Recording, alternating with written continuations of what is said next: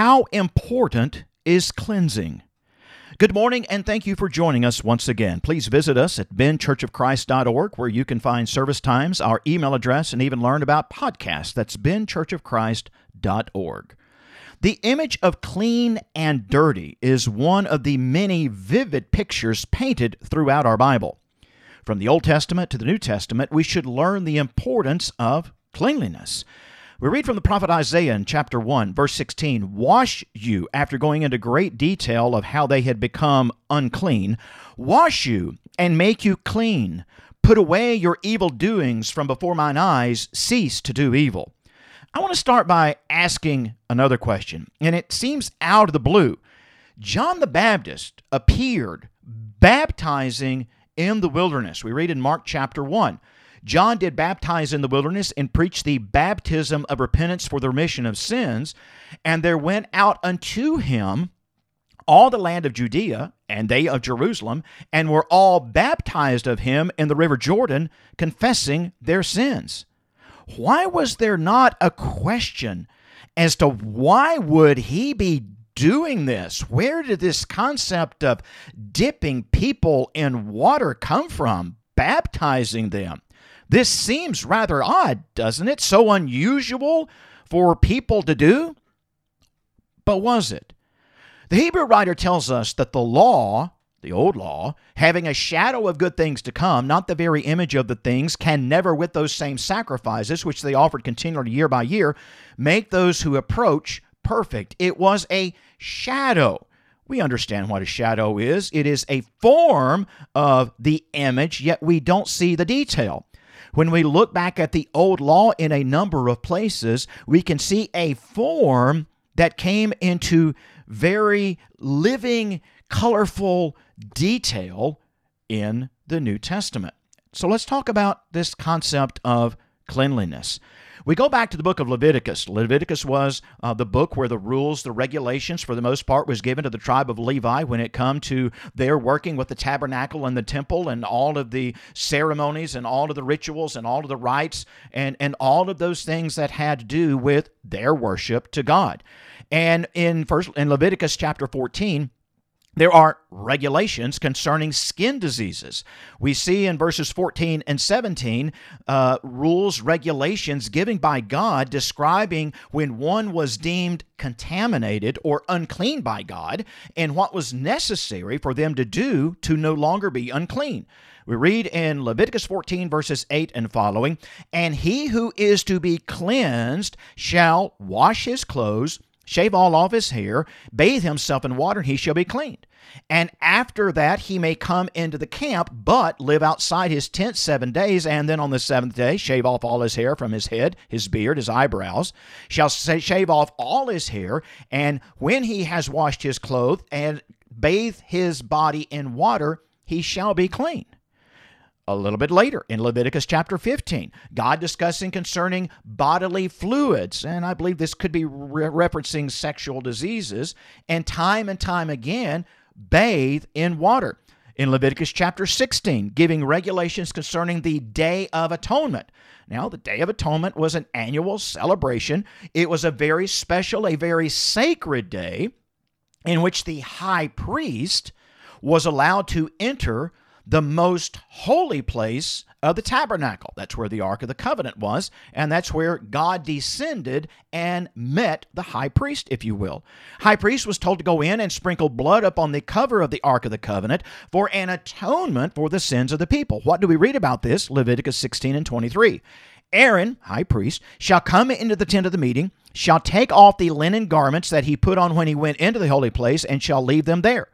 He shall bathe his body in water in a holy place, and put on his garments, and come out and offer his burnt offering and the burnt offering of the people and make an atonement for himself and the people.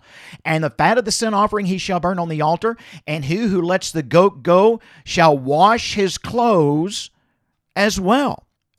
Back to the text. He who lets the goat shall wash his clothes and bathe his water his body in water, and afterward he may come into the camp and the bull for the sin offering and the goat for the sin offering, whose blood was brought in to make an atonement in the holy place, shall be carried outside the camp. Their skin and their flesh and their dung shall be burned with fire. He who burns them shall wash his clothes and bathe his body in water, and afterward he may come into the camp. Other examples were very similar.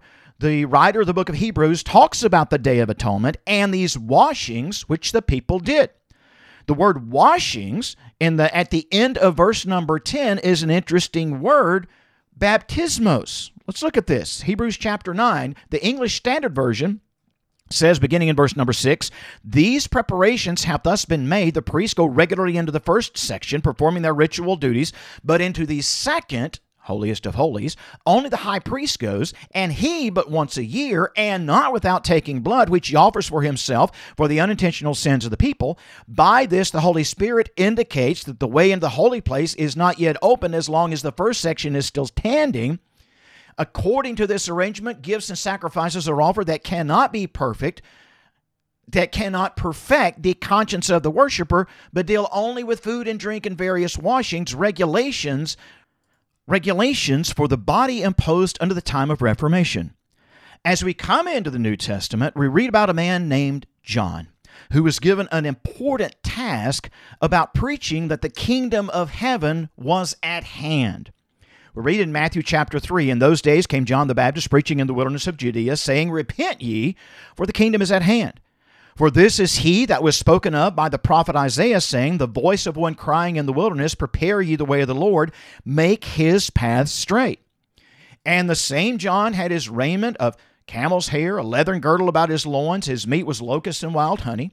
He went out to him in Jerusalem and all Judea and all the region about Jordan, and were baptized of him in Jordan, confessing their sins. But when he saw that many of the Pharisees and Sadducees came to his baptism, he said unto them, O generation of vipers, who hath warned you from the wrath to come? The message that John had was that all Jews had to be purified, being made ready for the coming of the kingdom of Jesus Christ. I think this better helps us understand the nature of John's baptism. John's baptism was a baptism of repentance. As Paul declares in Acts chapter 19, it was to get people prepared, paving the way, if you will, for the coming Messiah. In Mark chapter 1 4, John did baptize in the wilderness and preach the baptism of repentance for the remission of sins. We shouldn't be thrown off by this, seeing that these ceremonial washings were always considered the way that God made the worshiper clean who was unclean, that these washings were what prepared them for the service that was about to begin. Those coming to John would not have thought that there was any magic in the Jordan River, if there was anything unusual about this act this wild man was performing. They recognized and they realized that this was a symbolic act of their hearts turning to God and away from their wickedness. This explains why John condemned the Pharisees and the Sadducees for coming to them because they came with the wrong intent in their heart. John seems to indicate that these hypocrites who had not come with a change in their heart and a desire for purification. In fact, the people of Israel were expecting immersion in water as a sign of the coming of the Messiah, as immersion in water was not a shocking new teaching, but it actually was expected. We read in the Gospel of John, chapter 1. And this is the record of John when the Jews sent priests and Levites from Jerusalem to ask John, Who art thou? He confessed and denied not, but confessed, I am not the Christ. And they asked him, What then? Art thou Elias? He said, I am not. Art thou a prophet? John answered, No. They said unto him, Who art thou? That we may give an answer to them that sent us. What sayest thou of thyself? He said, I am the voice of one crying in the wilderness, Make straight the way of the Lord, as said the prophet Isaiah. And they which were sent of the Pharisees, they asked and said, Why baptized thou then, if thou be not Christ, nor Elias, neither the prophet? John answered and said, I baptize with water, but there standeth one among you whom you know not. He it is who coming after me is preferred before me, whose shoe latchet I am not worthy to unloose. Those looking for the Messiah would expect to hear the prophets require the people of God to ask for a cleansing process to prepare them. Peter stood up in Acts chapter 2, Acts chapter 2. He did not say something that people had never heard of before. That was immersion in water is needed for cleansing.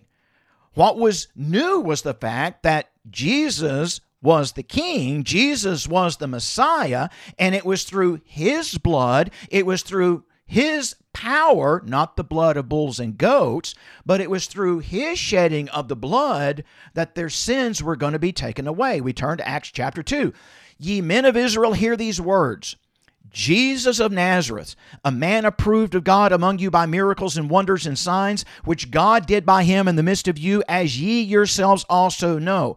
Him, being delivered by the determinate counsel and foreknowledge of God, ye have taken, and by wicked hands have crucified and slain, whom God hath raised up, having loosed the pains of death, because it was not possible that he should be holden of it. Therefore, let all of the house of Israel know assuredly that God hath made that same Jesus, whom you have crucified, both Lord and Christ. Now, when they heard this, they were pricked in their heart, and they said unto Peter, the rest of the apostles, Men and brethren, what shall we do? Peter said unto them, Repent and be baptized, every one of you, in the name of Jesus Christ for the remission of your sins, and ye shall receive the gift of the Holy Ghost. For the promises unto you and to your children and all that are afar off, even as many as the Lord our God shall call. And with many other words did he testify and exhort, Save yourselves from this untoward generation. Then they gladly received his word, were baptized the same day they were added about 3,000 souls. We read of Paul's conversion in Acts chapter 22, verse number 16. Ananias told Paul, Why are you waiting? Arise, be baptized, wash away your sins, calling on the name of the Lord. Baptism was the way to be made clean by God. Ananias declared Paul needed to be cleansed from his contamination. The book of Hebrews again says the law having a good shadow of things to come. It continues in um, chapter 10, verse number 4. It is not possible that the blood of bulls and goats should take away sins. And then verse number 11 every priest standeth daily ministering and oftentimes the same sacrifices, which can never take away sins. But this man, after he had offered one sacrifice for sins forever, sat down on the right hand of God. We continue reading and drop down into verse number 19. Having therefore, brethren, boldness to enter into the holiest. What is that referencing? The old law. Having boldness to enter into the holiest by the blood of Jesus, by a new and living way, which He opened, He consecrated for us, that is, through the veil referencing the veil that separated the holiest from the most holy, that is to say, his flesh, and having a high priest over the house of God, let us draw near with a true heart full of assurance of faith, having our hearts sprinkled from an evil conscience and our bodies washed with pure water. We close in 1 Peter chapter 3, which sometimes are disobedient when once the longsuffering of God waited in the days of Noah while the ark was being prepared, wherein few, that is, eight souls, were saved by water. The like figure whereunto baptism doth also now save us.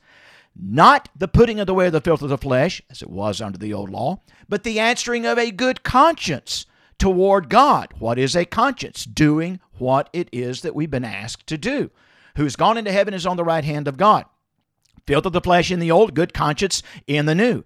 And isn't that the reason Christ gave for being baptized? He said in Matthew chapter 3 it is fitting for us to fulfill all righteousness. Baptism in the New Testament was nothing new. It was a continuation of the process of cleansing that those folks knew about. An example we have of one wishing to be cleansed from their contamination. It is called washing of regeneration. It's called newness of life. It is called being born again. It was a necessary part of making something that had been contaminated clean again. It is a necessary act of obedience in the New Testament in our era that cleanses us not from the stain of filth, but from the stain of sin. Our time is gone. Thank you very much for visiting with us. We look forward to the visit next week at this time. Till then, we bid you a very blessed good day.